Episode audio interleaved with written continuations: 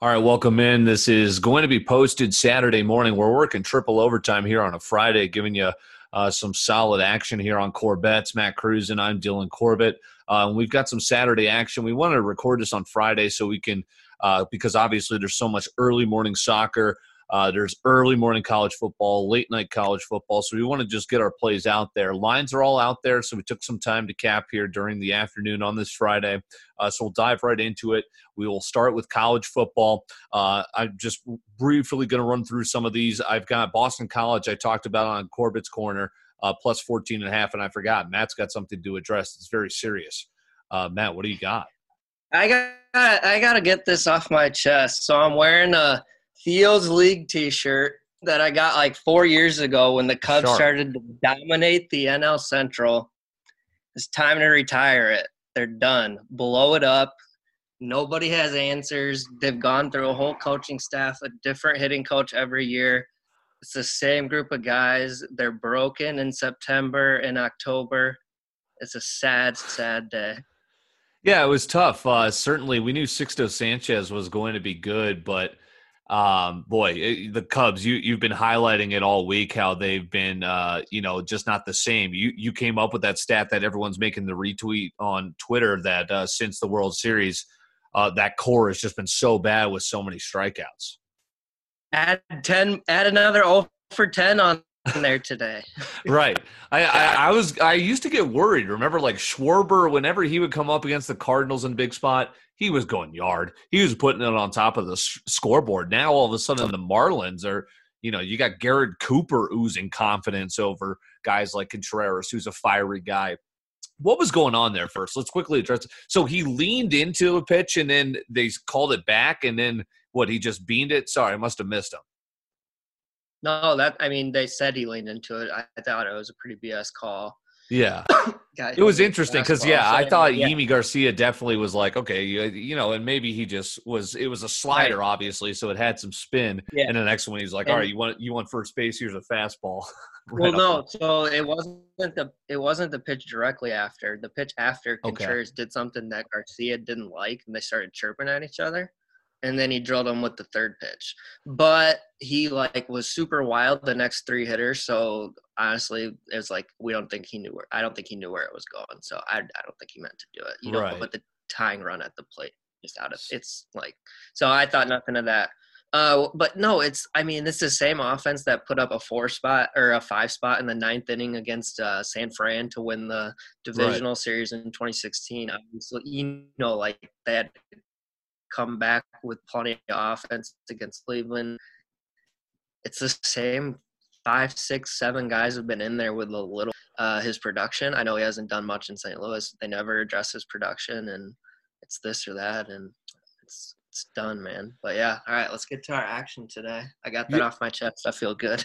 Yeah, there you go. So it's tough. Cubs are out. We're recording this uh, right as the first pitch of the Cardinals game is going on. So we're hoping for happier times here and let's make some money coming up on uh, this college football Saturday. So this is dropping in the morning. Uh, again, I picked BC plus 14 and a half. Talked about that in Corbett's Corner. You can uh, find the analysis there. I'm fading Duke uh, for the second straight week. I don't think Duke is very good. I'll take Virginia Tech minus 12 and a half.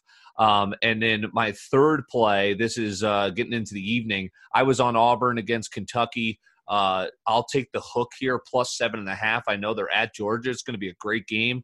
Um, but I'll take Auburn there. I think they can win that outright, but I'll take the hook there at plus seven and a half. Uh, Matt, how are you seeing this college football slate? Uh, so speaking in UK, I was on them last week, both money line and points. They uh, let played terrible in the fourth quarter, let it slip away, but they were a couple calls away, a couple bad decisions away. There was a terrible call in the end of the second half. The guy was all the way across the goal line with the touchdown. They roll him down, and then they throw a pick uh, the next play completely different game. Anyway, I'm going back to the well again. I think they're a very good football team still. I have them minus seven over Ole Miss. I, Ole Miss gave up 630 or Ole Miss had 613 total yards of offense last week and lost because they gave up 642 and 51 points. I think Kentucky is much better defensively than Florida, and they bounce back nicely.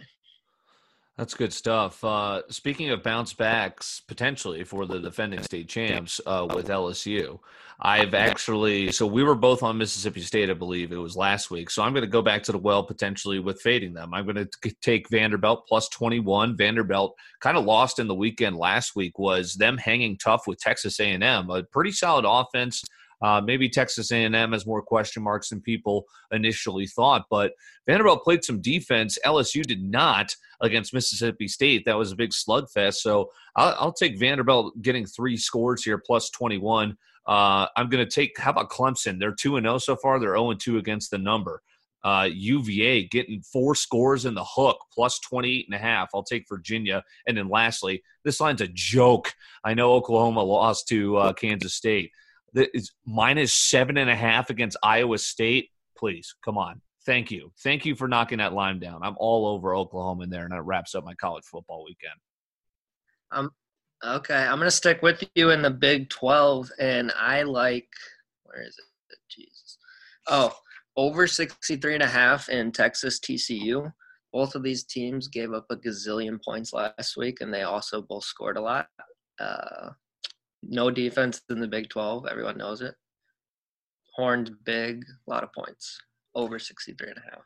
Yeah, and over in the Big 12, certainly a nice play there. Uh, early morning soccer, something you can wake up to, maybe some cash, maybe some misery. So, uh, uh, Matt and I are fans of European soccer. So, I've got a Bundesliga play here. I'm on Hoffenheim. I thought about the money line. I found a line on my book that was pick plus money. So, I've got them uh, plus 105 Hoffenheim uh, on the road there. Uh, let's see, MLS, I've got Orlando City. Don't feel great about it, but I've hit Orlando City a bunch. I haven't been great at the MLS, but when I have, it's been Orlando City. Um, and let's see, I lost my train of thought. I got one more, but what do you have so far on the pitch? On the pitch, starting in the EPL, Man City and Leeds over three and a half. Uh, How about Leeds? And- so for the for the uninitiated, this team is in the EPL now, and they're they're like playing really well, right? Playing well and scoring a lot of goals. They won their last game one 0 but before that, their two games had seven combined goals. They lost to Liverpool four three in the beginning of the game. Everyone right. was like, okay. Uh, City's also had two high, very high scoring games, so we're there. Also in EPL, Everton and Brighton over two and a half, like that. Both teams. Brighton's a solid team. Expect them to uh, beat some better, you know, some top six teams, steal some points here and there, and then take care of business most of the time in the lower half. Everton's also very good. These are two teams I've finished top ten for sure. So good competitive match to one finish. It could honestly go either way. And last, going over to Serie A. Serie A. uh, Sassuolo minus one and a quarter over Crotone. Uh, Sassuolo plays a very attacking brand of football. They score goals in a hurry. Uh, I think they route the other side here. I was looking long and hard at that. Uh, I got burned. We both did, right, by the Serie A game today. Fiorentina. Uh, I was watching the last, I think, twenty minutes or so. They they tied it. I thought maybe we could squeak out a win there, but then they conceded a goal, ended up losing that outright. So we got burned there. Uh, I'm going to stick with one more juicy play uh, to wrap up my soccer. It's Atletico Madrid minus one fifty five. I was two and zero oh against La Liga, betting two heavy juice plays uh, two days ago. So I'll go back to the well there with La Liga. Um, and yeah, so I, am going to go there minus 155, and then we've got horse racing too. It's the Preakness Stakes, so that's something we both Matt and I got into here during the uh, pandemic. Obviously, uh, Kentucky Derby. I won a lot of money on an early pick five. So before we get to Kentucky Derby, Matt's got two plays. I got a late pick six for real cheap money that I recommend you getting involved in. Um, I have a UFC play not too many people are probably watching it. I might just watch the one fight. It's the headliner. It's just a UFC fight night. It's not like the main title fights or anything. But uh, it's Holly Holm, a, fam- a, familiar name, who took down Ronda Rousey. Of course, she's mo- only minus one twenty. She's thirteen and five in her MMA career. Her opponent's twelve and five. I think Holly Holm's the headliner for a reason, so I'll take her there to re- a relatively cheap line. Um, and then Matt, who did you have two plays for the Preakness Stakes? One in the Preakness stakes, one in another. I'll start with uh, the Preakness. I like thousand words here Uh, he is or she's, and I truly don't know, is in the fifth post. Uh, open at a six to one morning line, has run very well this year. Um, has Florent Geroux on the saddle. Like him a lot. Um, I obviously think Authentic has a very good chance to win with Johnny Velazquez on the saddle. Uh, and then Art Collector would be my third pick there if I'm going to play a try box or anything like that. But before the Preakness, the one, the pick that I actually love tomorrow, race seven, the Frank J. De Francis Memorial Dash Stakes. That's Landeskog in the fifth post. He's run one time in 2020 and absolutely smoked the field. He had a five to two morning line. I think it's an absolute lock. Um, sorry, you glitched out there for a second. Did you say in race seven you had the five horse, right? Yes, the five horse Landeskog. I don't know what cut out. Landeskog. Yeah, sorry. I, I think my internet connection's a little bit unstable, but I got it. So you're on the five there. That's your race seven pick, and then you also we got your uh, Preakness Stakes there as well. So I had a pick six. It's the late pick. Five and both. Gotcha. So I had a. Uh, I looked at the early pick five. I ended up going with the late pick six. Um, so I just so I ended up so this is interesting, right? You can pick more horses and it's more money. Um, these are obviously big uh, pots that you can win. So I ended up uh, singling actually the first two legs. Uh, I went with the Brad Cox horses. I'm on your horse in race seven, number five.